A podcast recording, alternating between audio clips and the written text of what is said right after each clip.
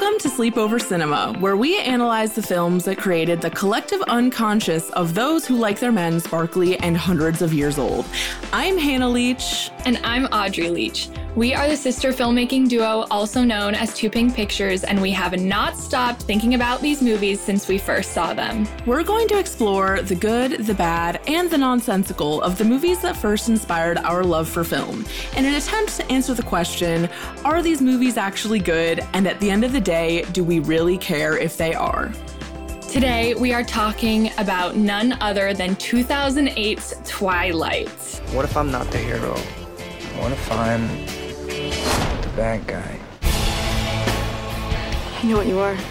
Your skin is pale white and ice cold. You don't go out into the sunlight. Say it out loud. Say it. Vampire. Are you afraid? No. And we have some very, very, very special guests today on the show. We have Megan and Liz here. Yay! Hi, guys. We're so excited. Audrey, do you want to talk about how we've connected with Megan and Liz? Yeah, so one day I noticed that Liz followed us and I was like, what the heck? I was like, wait, is this like the Liz like of Megan and Liz? and then and then um I was like, oh, I got to DM them. Like I got I got to see if we can somehow make this connection work. The first time I saw your covers on YouTube was probably like 2008 or, or is that right? Yeah, like 08, 09, 2010, somewhere in there. And I was heavily in my like Taylor Swift fearless stanhood at the time. So I feel like the two really go hand in hand. No, that's absolutely accurate. Like that's that was our whole thing. Was we were huge Taylor Swift fans. Like Taylor Swift got us like, you know, our whole platform basically like at the very beginning cuz like the fans really latched on after like the whole Oprah thing. Yeah, I have someone else here who wants to say hello. Oh, really? Yeah. Hey, Megan and Liz, it's Taylor. Oh I heard you guys singing my song and I loved it so much. You guys did an amazing job, and I would like to invite you to my concert in Chicago if you want to come. Oh my gosh, yes! Yes! Oh my gosh! Yes! So we're grateful that Which, ironically enough, you know, we started making covers when Twilight came out. absolutely we did. mhm. I oh I did my research last night into the earliest posted of the Megan and Liz YouTube channel, feeling like I gotta I gotta refresh myself. so I noticed the timelines intersect. it's so good though. Like, and I texted Audrey, I was like, everything about their earliest videos is so just what we talk about on this show. Like the outfits, like the demeanor, like it's just it, you know? That's why we are so excited to be on this podcast because, like, when I say, like, I think we ha- all had the same childhood, like, we are all actually the same person because we were raised by Hilary Duff. Like, Same films raised Yeah. us. yeah. And I also uh, found the video, or even or Audrey might have sent it to me of um like how to get like the loose Bella curls. Audrey sent it to me. Hey guys, it's Megan. And Liz. And as some of you guys know, Liz and I are huge fans of the Twilight series. Team Jacob. Definitely uh, Team Edward. Anyway, we're really excited for Breaking Dawn to come out. And this video is a tutorial on how to get Bella's soft, loose curls. And what? Just I want to know about that experience too. Like, what was the inspo to do such a video? Um, I can say it was Liz's un like literally unhealthy obsession with Twilight. Like she didn't sleep. like it was weird. No, it was like even yeah, even just like talking about this film, like it was it was not okay how I was brainwashed. That's the only thing that I can think of. Like it was my entire conscience and subconscious was built off of this franchise. Like it's it's really scary to think about. I said I haven't loved I haven't loved anything or been so invested in anything prior or since like than I was in the Twilight like kingdom. It's just really it's dark. It's dark, but it's okay. So You know- I was like, I gotta make a YouTube about Bella's curls. I'm so glad that my hunch was correct when I suggested that we do Twilight. I had a feeling just deep within that it would work. So, obviously, we are going to get deeply into Twilight, but you both uh, just had a new song and video come out. So, do you want to just share a little bit about that too? Yeah, so it's called um, Where Does the Love Go? And it's basically just asking that question. Like when you break up with somebody, we don't know where the love goes, you know? Does it does it follow them? Do you send it back to them? Like it's just talking about that and how to this day, you know, we can't really figure out cuz you know the love you have with somebody is always different. So it's like where does that love with that person go? And we also based this off of, I know this is not, it's like not the demographic, but it kind of is. Like we based it off of Sex in the City. Apparently, all we did was watch TV um, Movies. and movies growing up. Um, but we like, we just love Sex in the City. We love that whole show. And so we always get song ideas off of it. And this was one quote that Carrie actually said.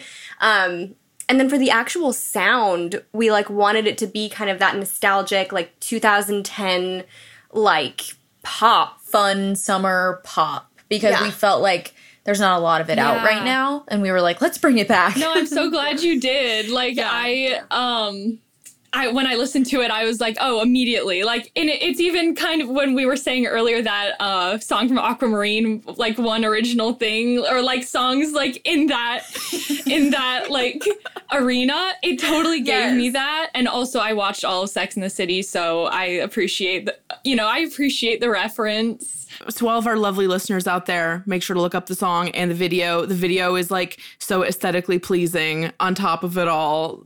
It's up the alley of Yes. everyone who listens to this Very show. So, so. please check it out. With that in mind, I think it's time for us to get into the facts surrounding 2008's Twilight. The first Twilight movie was released on November 21st, 2008. It was directed by Catherine Hardwicke, who uh, didn't really have any other directing credits that stood out to me, except for kind of bleakly the Till It Happens to You video. Do you guys know what that is? Oh my god. I don't. I just I remember her directing um her directing 13, the movie 13. that too. And yeah. And uh, all I remember from that was like it was like it was a it's a really like raunchy It movie. dark, Yeah. dark movie. We watched it at like our friend's house at a sleepover and all of us were like, "Oh my god." this is radically different from Twilight. yeah. yeah, isn't it the whole thing that it's like a 13 year old who like finds drugs and like I don't want to say sex Yes. because you, but like isn't that it? Kind of. Yes. A 13 year old who like literally goes off the rails and like gets like with like drugs and boys and pierces her tongue and it's just like, oh, it's wild. Yeah, I saw the poster for it when I was compiling everything, and I was like, noteworthy, but not as noteworthy to me because I haven't seen it. Um, it, okay, it's like Twilight, that, and the Till It Happens to You, Lady Gaga, like PSA thing, which is like about sexual assault on campus. So it's like really dark. And uh, I was just like, all right, let's just throw that one in because it adds some flavor. Also, um, Vanessa Hudgens is in 13. This sounds like a movie that we should probably It's do. at on our list. Noted. Noted. We have the producers listed here. We have Mark Morgan, who is like a serial executive producer type of guy, and his lowest rated credit out of all the movies he's produced was Material Girls with Haley and Hilary Duff. So I had to include that. An iconic film, really. yeah. Then we had uh, Greg Mooradian, who uh, is like an executive producer on a bunch of things, but primarily all the Percy Jackson movies and Twilight. And then we have Wyck Godfrey, who has produced all of the following of these movies The Happiest Season, The Hate You Give, Love Simon, Fault in Our Stars, Dear John, and Daddy Daycare. So Oh, Smash. Smash. he, he did have a good uh, or does have a good taste for like what the young people want now we have the writers so first of all the screenwriter is melissa rosenberg who normally is a producer she's most known for producing dexter jessica jones the oc and party of five and all the twilight movies but most importantly we have stephenie meyer who wrote all of the Twilight books and has a really heavy handed cameo in this movie. Yes, she does. she does. she does. If you're a real Twilight fan, like you knew, like I was waiting for it. Like I was waiting for her to be in it. Yep. I was Yep. like, there she is At the diner. at the diner. She's also like, this is so besides the point, but she's like really pretty. Every time I see her, I'm like, this is a gorgeous woman. yeah, she should have had a bigger role. Like, Give her some lines at least. All she does is sit at the counter with her laptop. So I have a couple of the things just written down about her. Um, so basically, throughout the Twilight series coming out, she was kind of like dunked on a lot for being a bad writer. Um, but like, is she a bad writer? I don't know. I don't think she's a bad writer. I mean, she there's no she's not a bad writer. I mean, she didn't absorb the subconscious of like every single girl in America.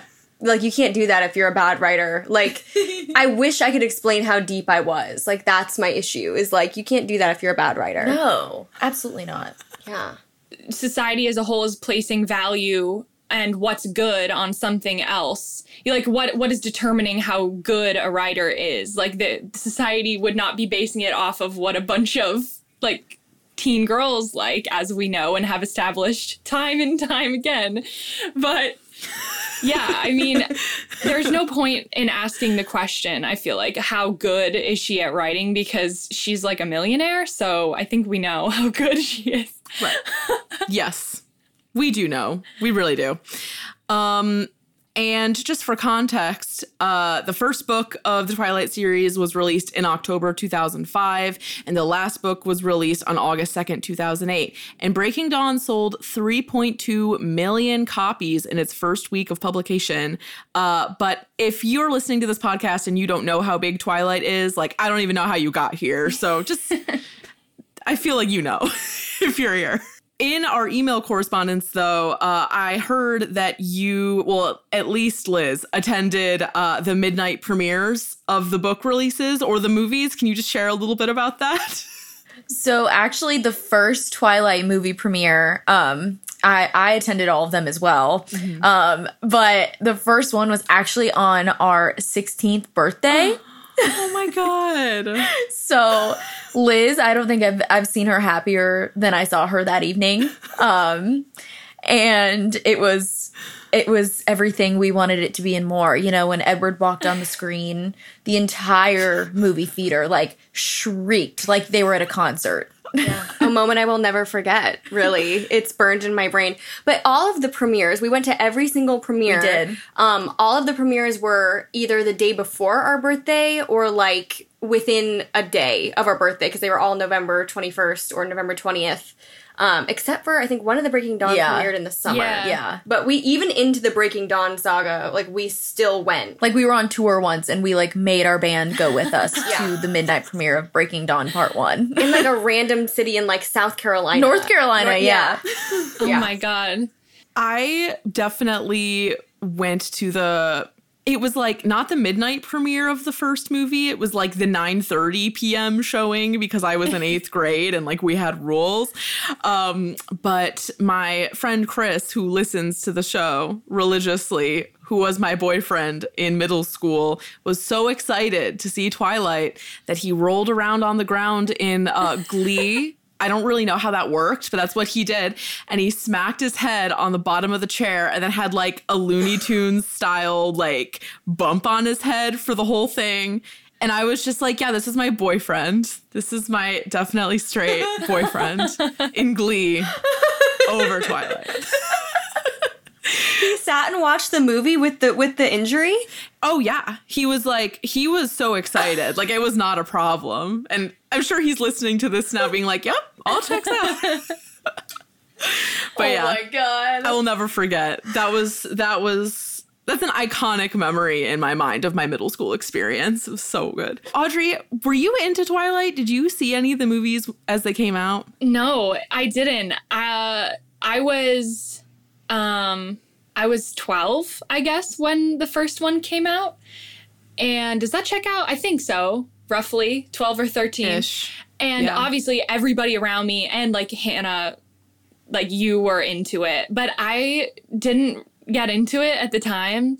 You're just a touch too Yeah. young, I think. Because, like, I think the real draw of Twilight was, like, the romance. and like Edward and Jacob and how hot they exactly. were. yes, just 12 is just, like, a hair too young, I think. Yeah, so it is kind of one of those Makes things when sense. like when you miss the initial boat, if you're not there, it's going to be like really hard to catch up. So like I never did. Especially since, like, if you're trying to get on the Twilight boat when you weren't on it in the first place, like, as I'm sure we will discuss, like, it's not like an incredible film if you don't have those memories, I don't think. Like, I think that. like, like, like, I don't think, like, if you were just, like, you know, not around the, like, fan craze at the time and you were like, I'm gonna check this one out. like, I don't think you would be. Like you zoom out and you're like, hmm. Yeah. yeah. You're like, I don't know if that's if that's quite it, but you know, my opinion. Now we're going to read the plot synopsis of Twilight.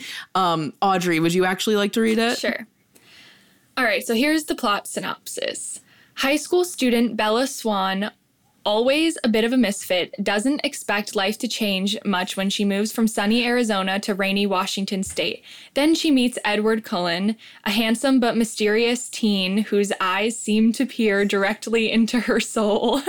Edward is a vampire whose family does not drink blood, and Bella, far from being frightened, enters into a dangerous romance with her immortal soulmate. Megan and Liz, what's your evaluation of that plot synopsis? We like to give it a critical a critical response. I just I just mouthed as she was reading it. Liz is almost in tears. I just mouthed to Liz. I said, "Ridiculous. This is ridiculous." I'm almost crying. It's just it's so when you really condense it down, it's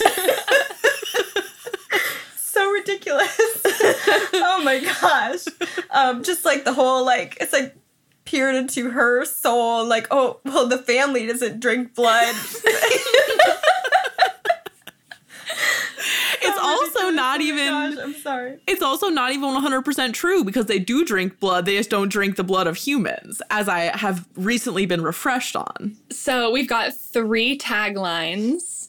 From the looks of it, they're they're pretty good. So the first one is when you can live forever, what do you live for? the second one is forever Yeah. begins now. because there's Now periods.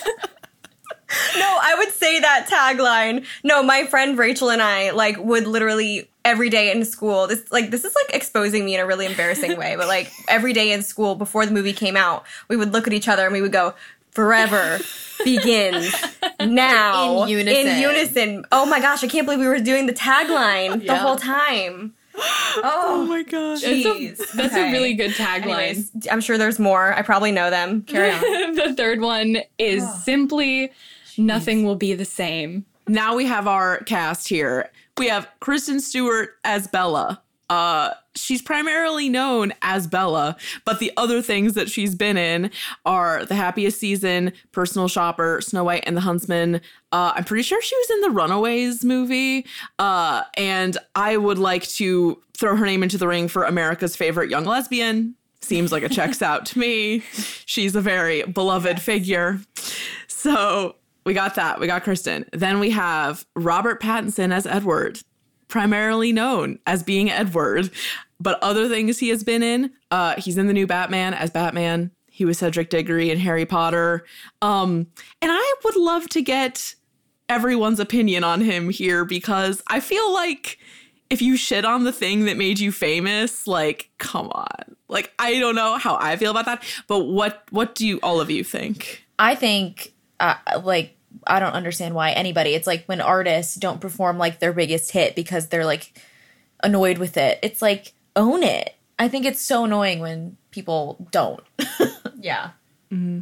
He kind of ruins it for me. Like, honestly, like, it really pops the bubble for me when he's like mean and like doesn't like talking about Twilight because I'm like, you don't understand how invested I was, and like you are not Robert Pattinson, you are Edward, and like it really breaks my heart when he like Accept it. yeah Accept when it, he Robert. step, when he steps out of turn. Like honestly, I don't even pay attention to him. I don't watch his interviews. Like I just to like keep him in that suspended reality because whatever. Yeah. I mean, he's gorgeous still, and I'll look at him from afar, but I won't. I will not watch an interview because I am that invested.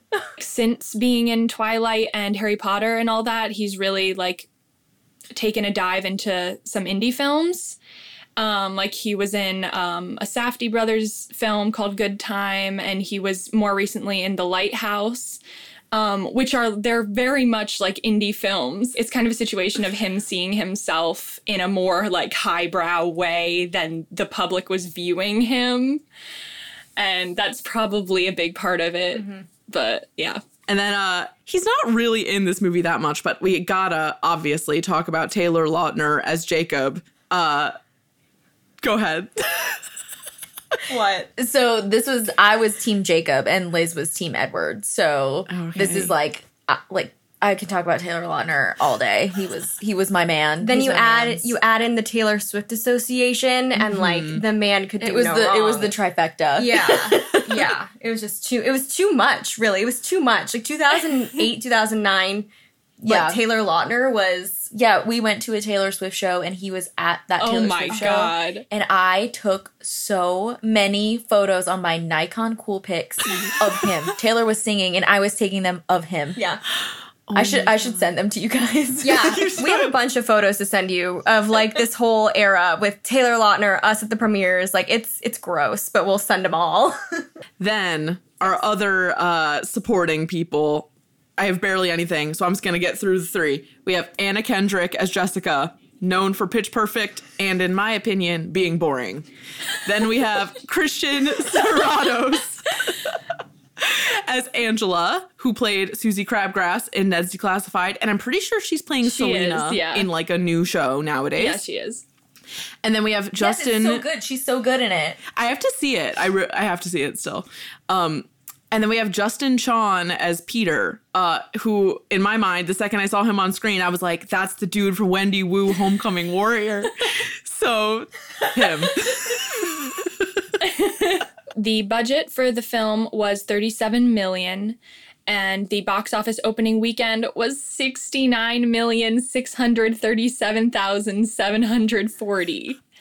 Uh, and the overall worldwide gross is 408,430,415. So I think it's safe to say they made their money back. Um, I think they had a successful first Yes. week. We got to talk about the critics because we all know that the critics had a lot to say about this movie. So, um, when it comes to the critic score on Rotten Tomatoes, you know, the most veritable critical source there is in this world, the critic consensus, well, they gave it a 49% critic score. And then the critic consensus was having lost much of its bite, haha, transitioning to the big screen. Twilight will please its devoted fans, but do little for the uninitiated. So that might be true, but Audrey, do you want to talk about the audience score? Yeah, so there was a 73% audience score, which kind of reflects exactly what Hannah just said, what the critics were saying. Like, if you are not into the books, you're probably not going to get that much from the movie. So the fact that the audience score is 73%, that that adds up. Hannah has listed some nice critic stuff, which is good. Because we don't need we don't need any more Twilight slander in 2021. Like we can we can move on. We don't. We don't. Um we don't so the first quote is I watched Twilight in a cinema full of young girls who, when they weren't texting friends and guzzling soft drinks, giggled, sighed, and exhaled with a passion that was not only endearing, but a measure of its emotional truth. You. Wow. we were we were those girls Weren't we all? guzzling soft drinks yeah Real Coke. real coke yeah And then the second critic quote is from Anne Cohen, and she says 10 years after its release, Twilight stands as a powerful, darkly stylish depiction of teen female desire. So that's like in retrospect. So now we talk about the uh, gossip section from Entertainment Weekly, that style of information from 2008. So, first of all, relevant to you two, this was, according to my research, the year that you started posting on YouTube. Is that correct? Yes, I mean, I would say consistently, probably. It was like 2008. We had a few like bum videos before that, but that were staggered. But consistently, 2008. yeah, we would do like one. We would do one a week starting 2008. I think was like our thing. I'm like, don't don't quote me on that. Yeah, you probably know better than me. I haven't looked in a while, but I know. Yeah, but definitely it was it was our time for sure. Where we were like, this is it. This is happening. We're gonna be YouTube artists now. Yes. And like some of the original YouTube artists too, like the creators of a subgenre 100%, Yeah. which is really cool. Um what else was happening in your lives in 2008? Oh man, that was the year that um I broke my ankle during a homecoming assembly cheerleading in front of uh, fourth and fifth graders. That was traumatic. um, I had just gotten my cast off for the premiere of Twilight. I remember, so I was like excited for the premiere and like did not have my cast on.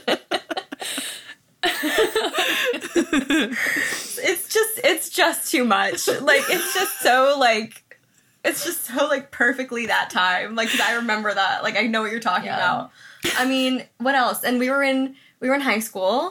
Um, nobody knew about our YouTube channel because literally not a single soul had a YouTube channel. Literally, people don't people didn't go online like in 2008. Right. Um, like how we did. So people were just like, you know, like, oh, you guys do videos? Cool. We don't watch them. and um yeah, and we were just like chilling in high school and I was obsessed with Twilight. So yeah, that was 2008. That's that's it in a nutshell. In August 2008 alone, we had all of these things. I Kissed a Girl by Katy Perry came out. Disturbia by Rihanna hit number one. Miley Cyrus hosted the Teen Choice Awards. Ellen DeGeneres and Portia de Rossi got married. And Joe Biden was announced as Obama's vice presidential pick. So all that happened in one month alone. What a, what a year that was. Yeah. Yeah. Oh. It was a big year. I feel like 2008 and 2009 especially are like super underrated for their like pop culture impact, you Yeah. know? Like there was a lot that happened in those mm-hmm. years. For me, 2008, I think the best way to describe what my experience was is that we went on this trip as a family to Colorado. And I have this really intense memory of taking this train up a mountain. And I was reading New Moon and listening to the Black Parade for the first time at the same time.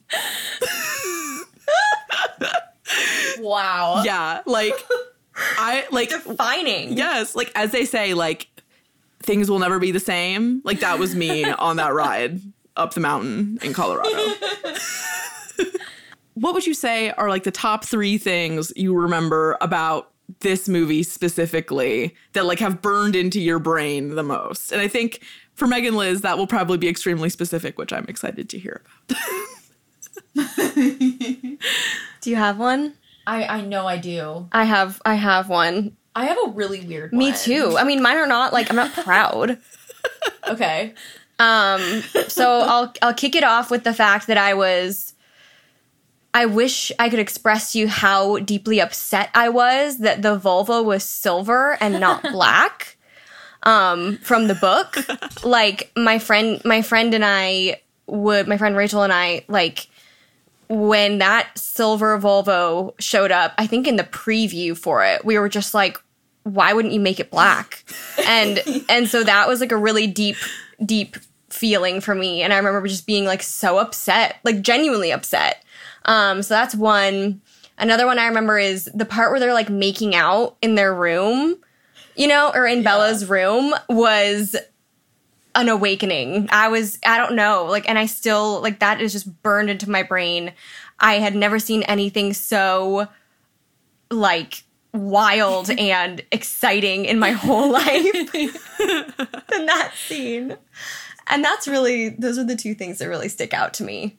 Mine, mine are like okay. So mine are really quick. Number one, I just remember that the food in the diner always looked really Yup. good. Like I can picture like her salad and like the fries for some reason. Like I always think about that. The fries. Um, and then the other one was like how, to, yes, the fries.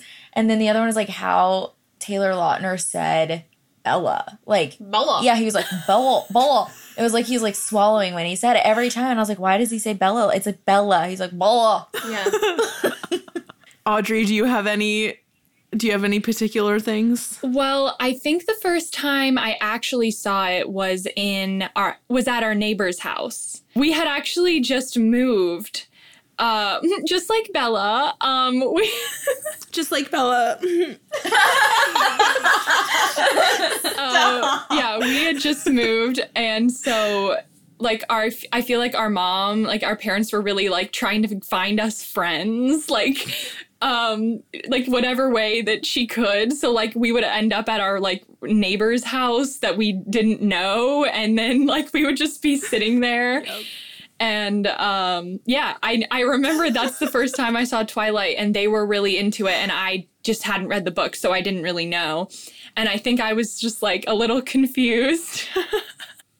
My things are they're kind of from different like time periods, but I think that uh the first thing with this movie is like if one thing has not fallen away over time, it's that like no matter how you look at it, just like the enduring sexual energy of this movie, like you get it when you're 12 and you get it when you're 25, like it's just there. So that's my first thing. Um, my second thing is that I saw the movie obviously when I was like in middle school. And then when I went to college, um, my roommate, who was like my closest friend at the time, like loved to get like really stoned and watch Twilight. like it was like her favorite thing. And she, I was like, why? And she was like, you're not going to get it till you do it. So you got to do it. And so we did it. And the part that got me is like when she walks into the lab and the fan blows the breeze over to him and he's like, he's like suffocating on it. Like we sat there and just like cried over that for so long. Oh, and then also this goes without saying, just the amount of like positive memories associated to the soundtrack. Obviously, the soundtrack to this movie is incredible. Oh. Yeah. I'm sure it's a lot Decode. for you too. oh. Oh, yeah, Decode. Yeah, we were that's at the end credits, right? Yeah. Yeah, we were um obviously watched it last night and we were like in the other room, like while the credits were playing, and we were like, "Oh my gosh!" Like, oh, a super massive black hole. Yeah. Oh, oh, during don't. the baseball scene. Don't. it's too good.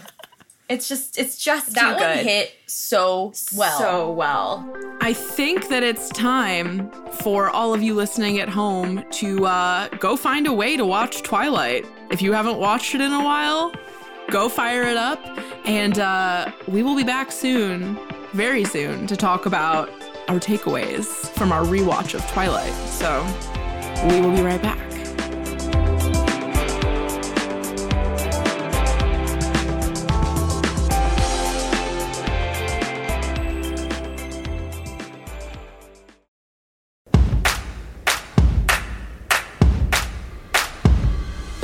We are gathered here today to give you permission to plan the wedding that you want. I'm Jessica Bishop. And I'm Sari Wienerman. And we're the hosts of the Bouquet Toss podcast. Today's couples have to juggle so many things from family expectations to outdated traditions and what's currently trending. So, to make it easier, we're going deep to figure out why we do weddings the way that we do, so you can decide what to keep and what to toss from your wedding day plans. You are cordially invited to subscribe to the Bouquet Toss wherever you get your podcasts or at evergreenpodcast.com. By the power vested in us, we pronounce you free to plan your day your way.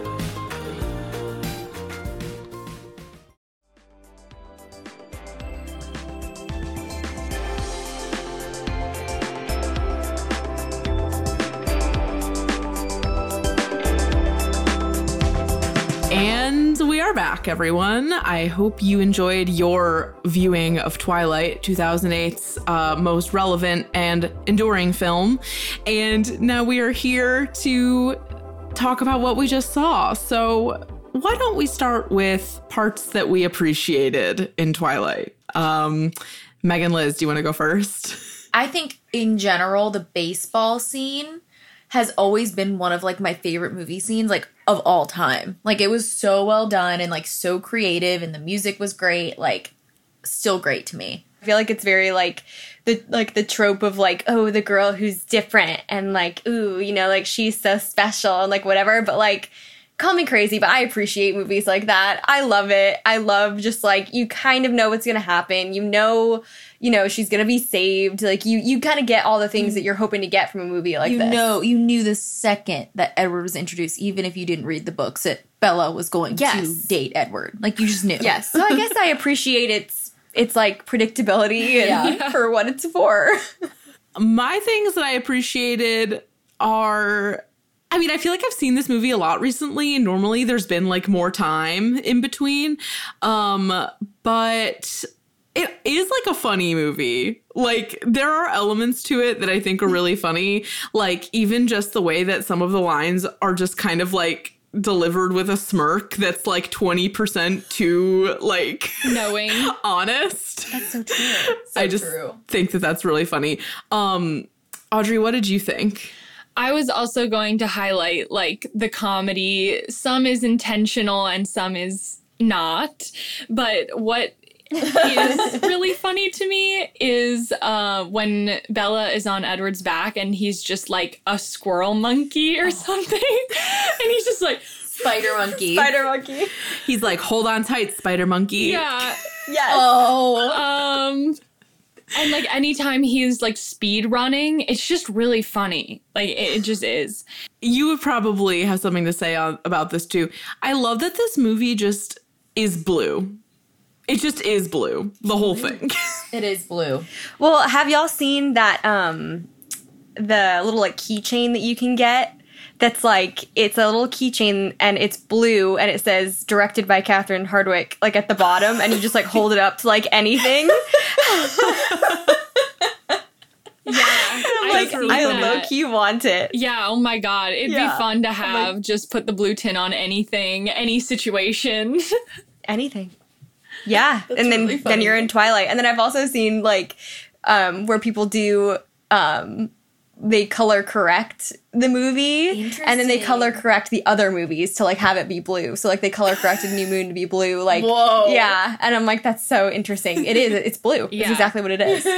Yeah. we we were talking about how for the video of this episode, we want to put the Catherine Hardwicke blue over all of it, like for the TikToks and stuff. So You if have you're to. watching this, You you may be seeing it. Were there any things that came up that you noticed this time that you really liked that you hadn't noticed before? So this is kind of I'm I'm comparing it to other films, which I don't know if I'm, you know, I'm I'm trying not to judge it as like like comparing it, but it's hard to do that when you've seen the other ones. Um, I what I but what I do like about this one is I feel like Edward and all of the vampires look like actual humans. They're just like really good looking humans, whereas opposed to like kind of what you see in the other movies is like they just look really weird and Like CGI'd or something. yeah. And I feel like in this first one, it was the most like realistic when you're thinking about it compared to the book. Like, I don't know. Like, I'm like, you almost see like the, that correctly in your head. It's more realistic as opposed to like the other ones just got so wild. Yeah, And it's like so Dakota that's what I Fanning looking like an animatronic or something. Yes, yes. And so I liked that watching this again. I was like, this seems really a little bit more just like realistic, even though it's obviously not. But that's what I liked, I think. Yeah. Yeah. Yeah. Were there any big discrepancies between the book and the movie that like got fans mad? Like, can you share those if you know them? I'm sure you The do. Volvo. Besides the Volvo, um, yes, yes. I remember the Volvo being a big deal. Um, there's there were certain things just like in the plot that were different. Um, like they didn't. They eventually talked about it, like in the later films, about um, like Jasper's, you know, special qualities and like things like that. But they just like left a whole bunch of that out. Um, and just I don't know. I felt like there was way more romance in the book. Like I felt like there were more moments just like of them like actually hanging out and being chill. Whereas in the movie, it feels like it comes out of nowhere. Like the part where like they're where they're outside and um she's like he just like walks in the woods and then Yeah, the she say it just, out like, loud follows part. him. Yeah. Yeah. Yeah, it's just kind of like You're like, I, I thought you guys like hated each other or like, I don't know. They didn't really make the, the romantic connection very well known until like they were romantically involved. They didn't like they didn't earn it in my Yeah, opinion. yeah, yeah, Like yeah. it, like that romantic connection was not earned. Like it literally just mm. came out of nowhere just like going into the woods and it's like okay, well I guess we're in love now. And in the books that was not the case. Yeah. So, but you know, Yeah. my I mean, obviously, like, it's hard to convey, it's harder to convey, like, a slow burn, uh, like, romance mm-hmm. when you're not in their thoughts. And they do mm-hmm. incorporate, like, some of Bella's internal monologue into the movie, but it, not throughout. Like it's it's in the first you know quarter mm-hmm. and then they stop. And i feel like that would have been a huge strength to the movie had they kept s- like Yeah. voiceovering her thoughts and also voiceovering his thoughts.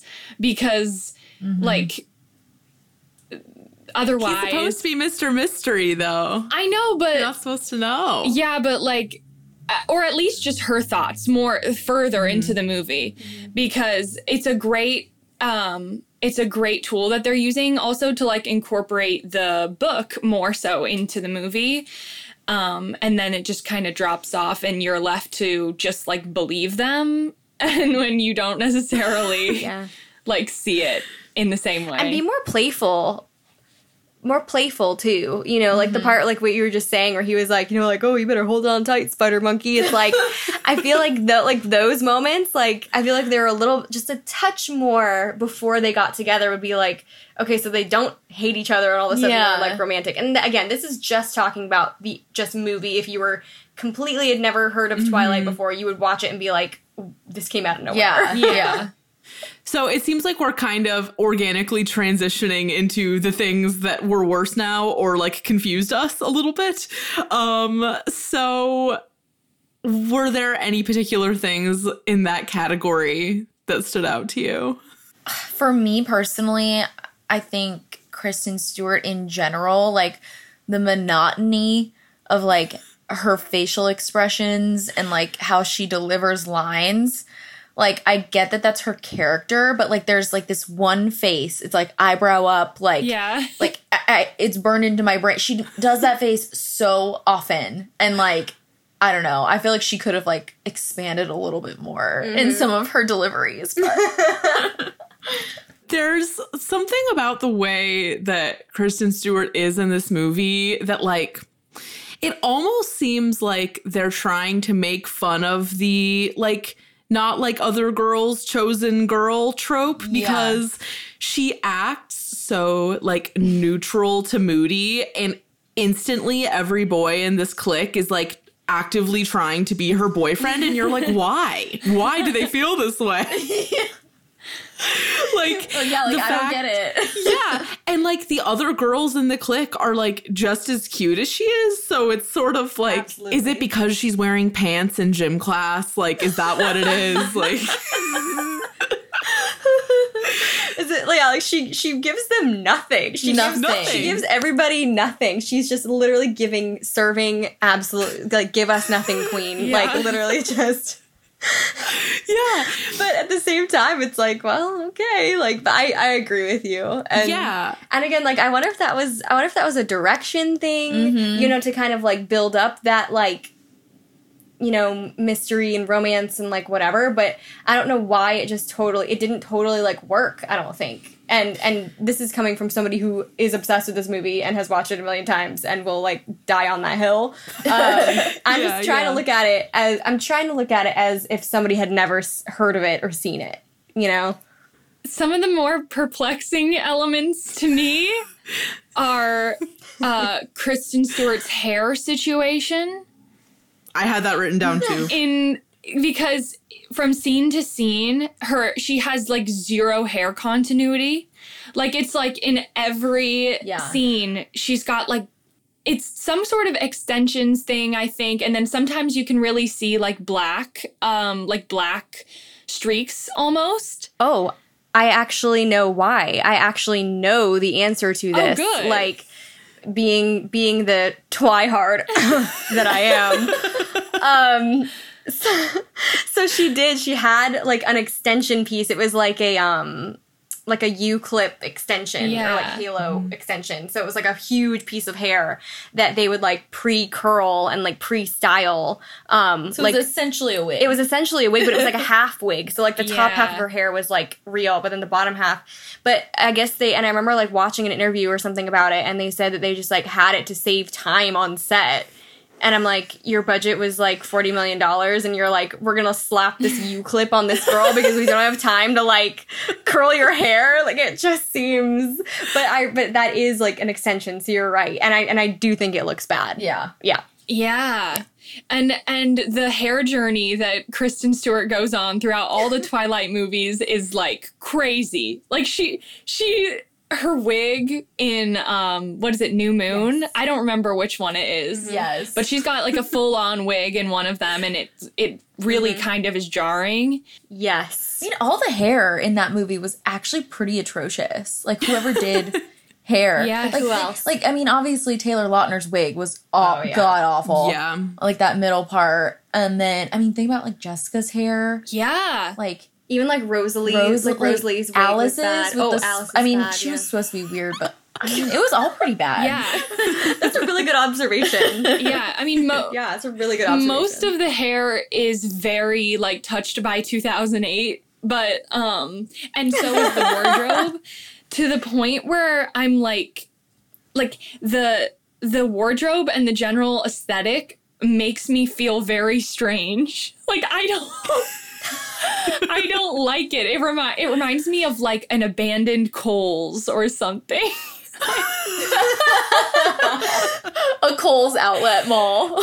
yeah it's just Yeah. oh it, it, it hurts There's something also about this book, like kind or about this movie, going back to what we're talking about about the book, where there's like a lot of things that happen in the movie that like don't really make a ton of sense without the book. Like, um, like the fact that Kristen or that Bella is like so annoyed that Edward doesn't immediately like express positive feelings towards her. You're like, does she care because he's hot or is there another reason? Like I like I'm confused about why she's so mad. yes. She's probably just because all the other boys were like throwing themselves at her, and she's like, "Well, Yeah.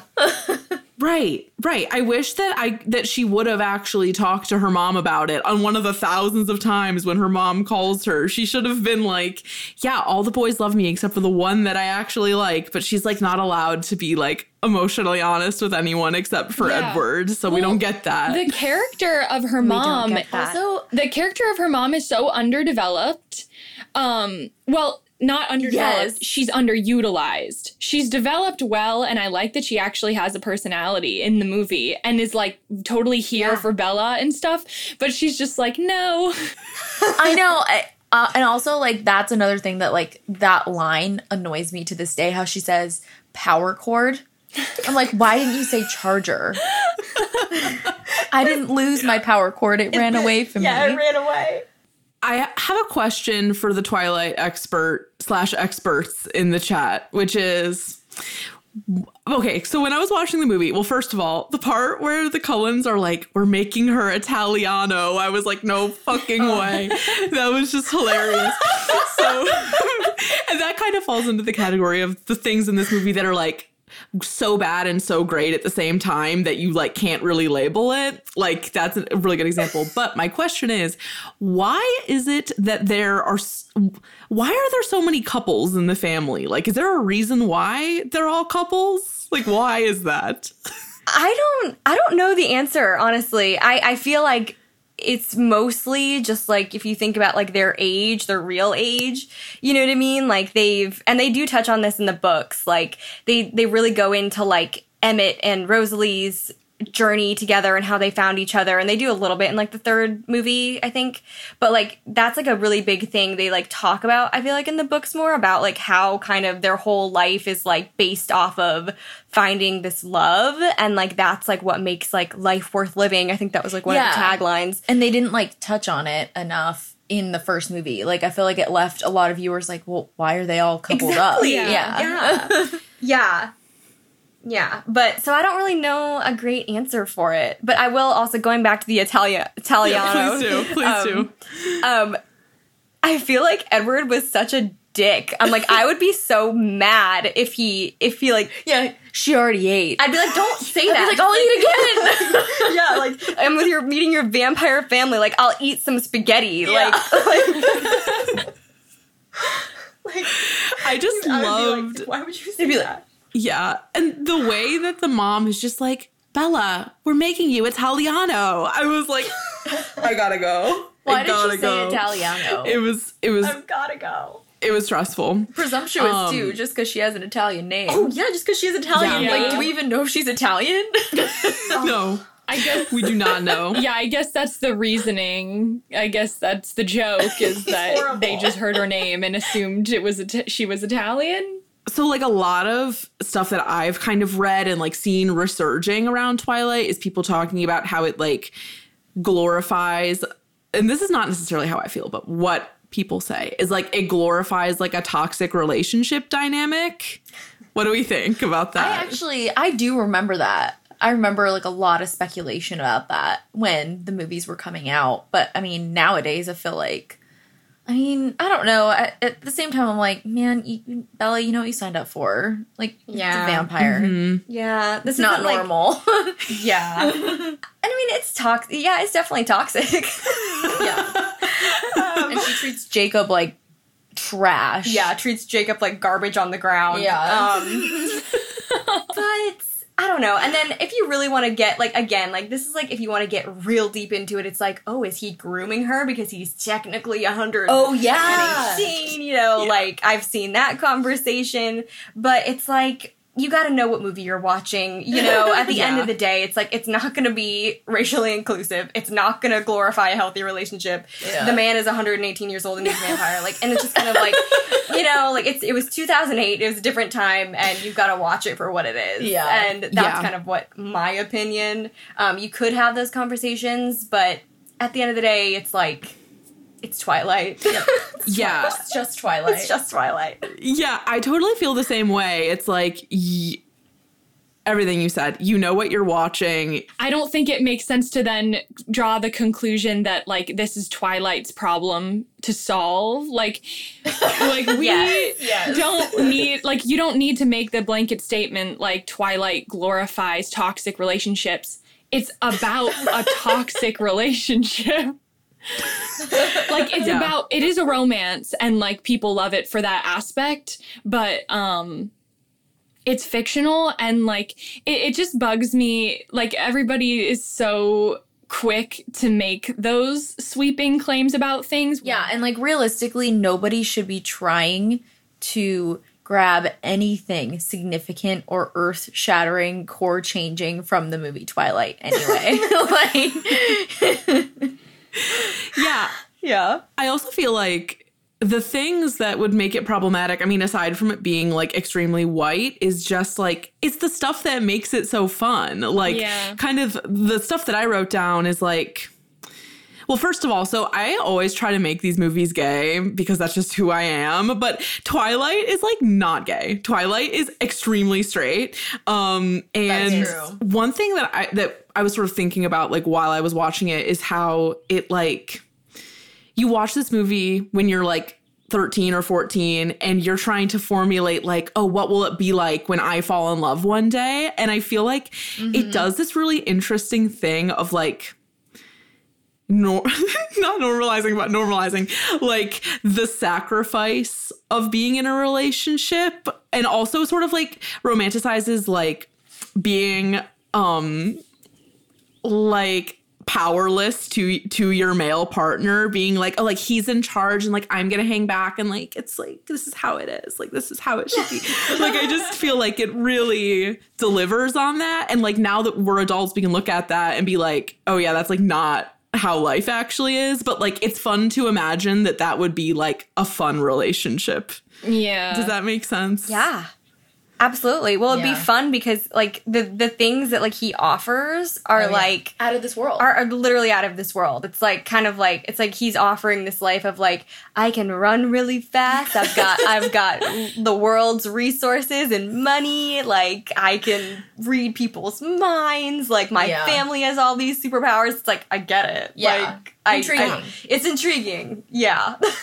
absolutely. And like I'm I'm looking at my notes. I wrote down, okay, when they walk into the school and he puts his arm around her, dot dot dot, hot. hot hot agree yeah but Yeah. see that's a moment that i thought was more playful and like fun Yeah. and it like showed their like fun relationship for like the movie that you're not just like do they like each other because Yeah. i can't tell like that moment was like that's we want to see that Yeah. Yeah. like we like that And I have to say too, one element that I appreciate, um, I don't know if it's consistent with the book, but in the movie is that this there really is no real sense of competition between Bella and her uh, and her friends, like her little girl Yeah. group.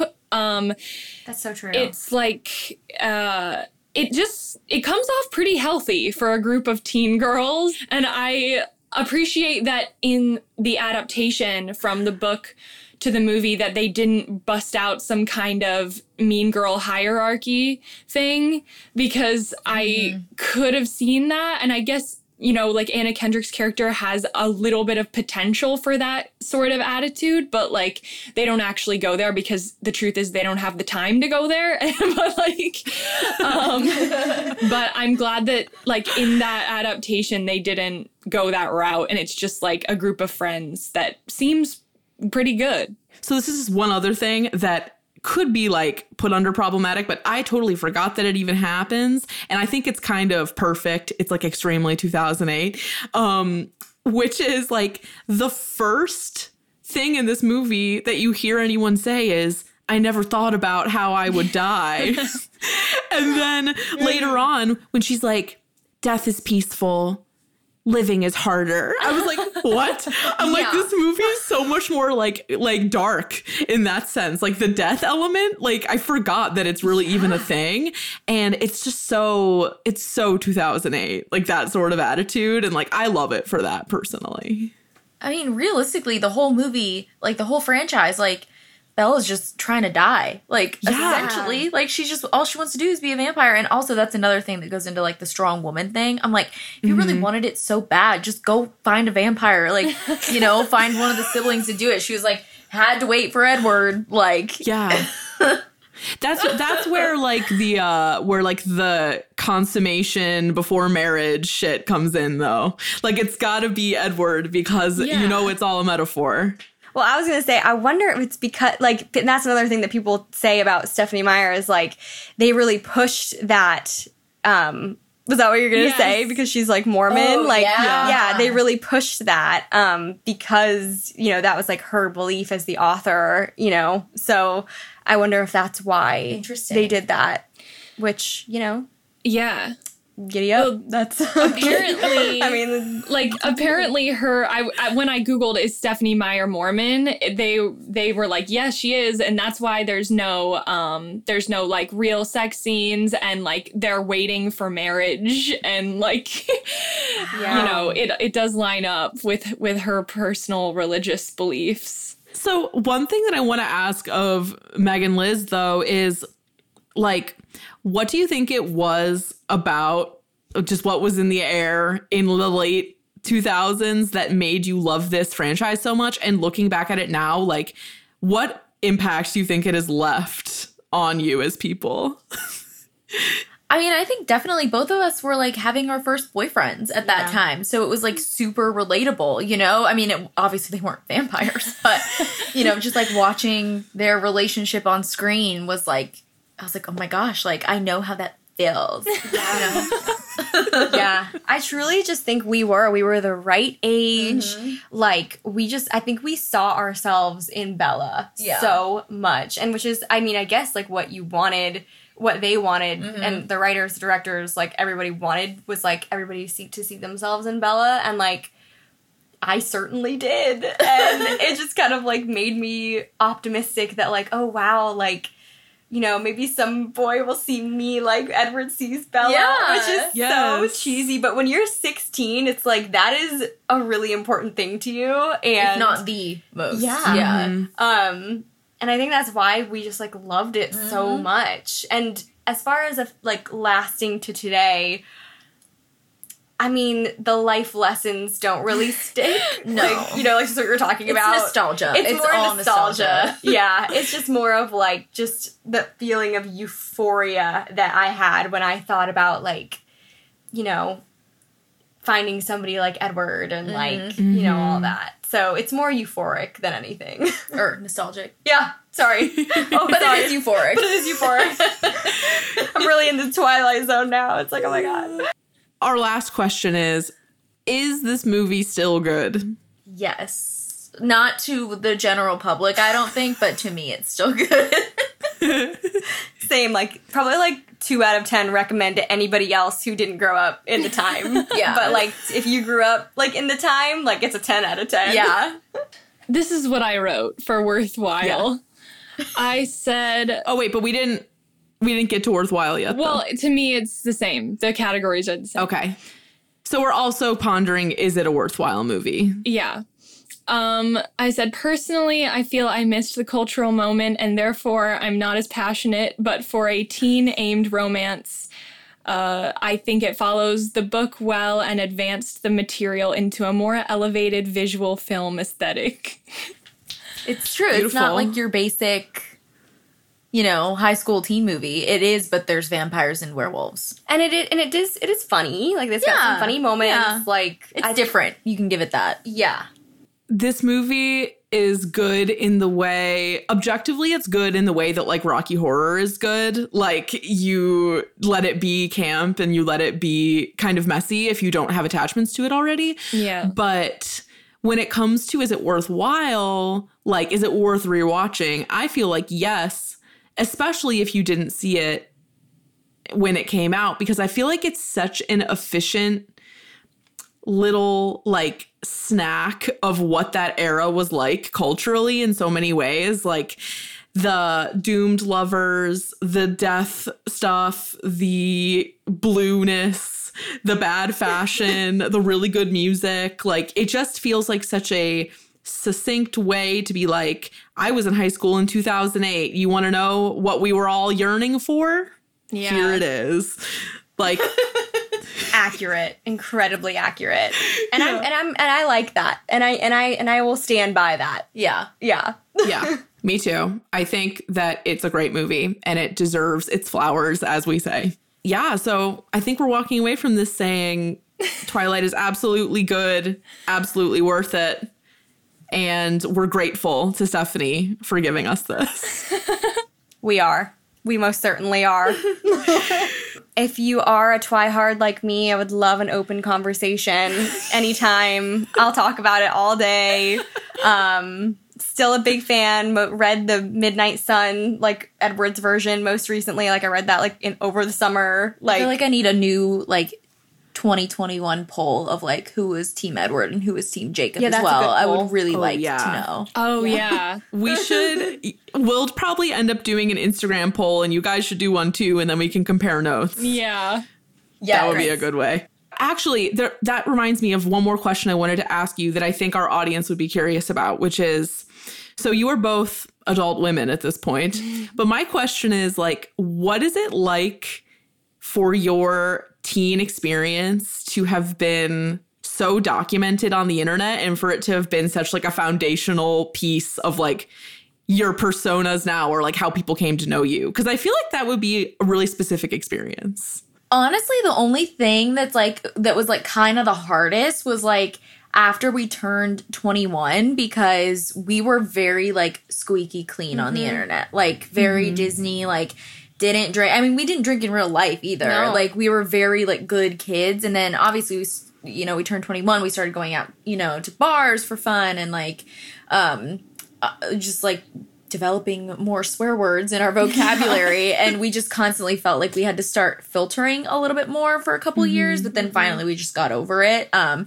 but people were really judgmental of that. It was really hard to shake the 17 year old perception to young women perception but i think it's fine now Yeah. Yeah, also I- I've like I've noticed how um on your TikToks like people obviously like will just stumble upon your TikToks on their for you page and then recognize you from like some obscure YouTube memory that they have and then they'll comment that and they'll be like, "Oh my gosh, like you guys raised me or like you're my childhood or something like that."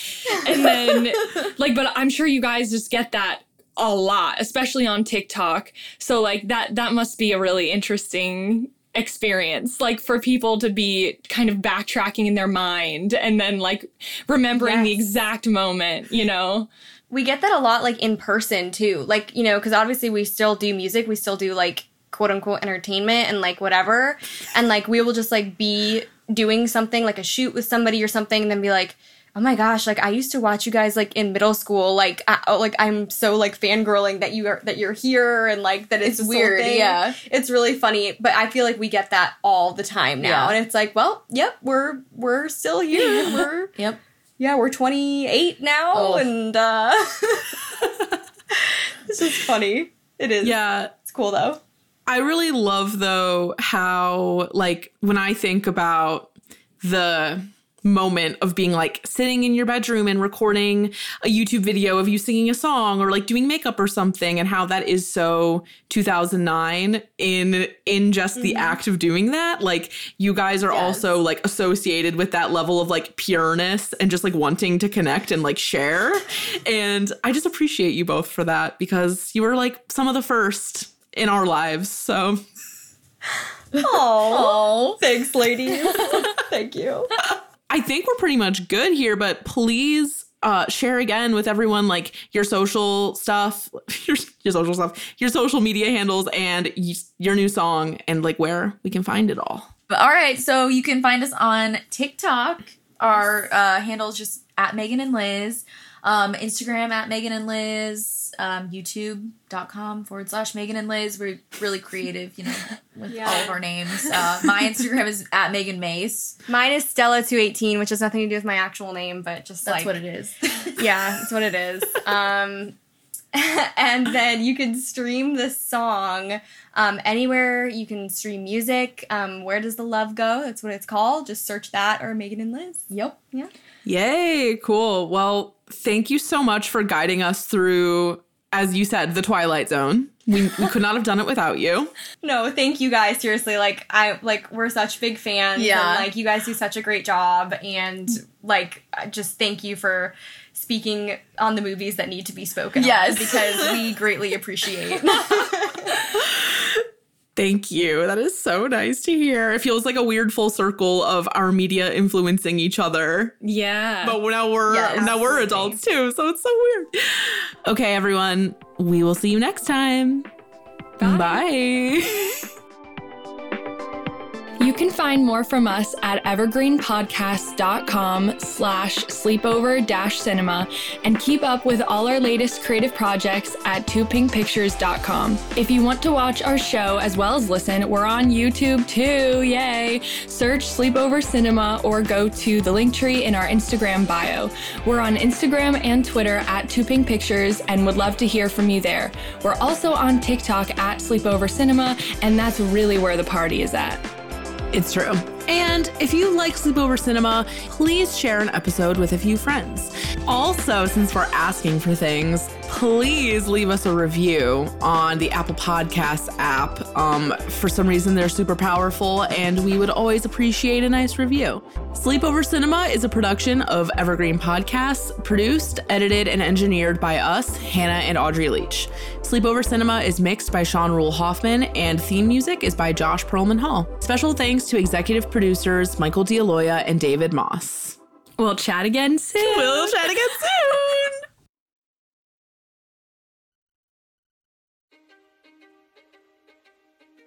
History is complicated. The story of human progress is long, messy, and riddled with controversies big and small. On Conflicted, we dive headfirst into history's most infamous events and contentious figures. We try and untangle the good from the bad, the fact from the fiction, and the monsters from the misunderstood. Was Genghis Khan a murderous butcher or a civic pioneer? Did the Allied powers go too far in firebombing the German city of Dresden at the twilight of World War II? And how did the Marquis de Sade acquire such a sinister reputation? And was any of it true? These are just a few of the tough questions we wrestle with and investigate on Conflicted. So if you love history or just enjoy a good story, please join me, your host, Zach Cornwell, for a fascinating new topic each and every month. Conflicted, a history podcast, is available on Spotify, Apple, or wherever else you get your podcasts. I hope to see you soon.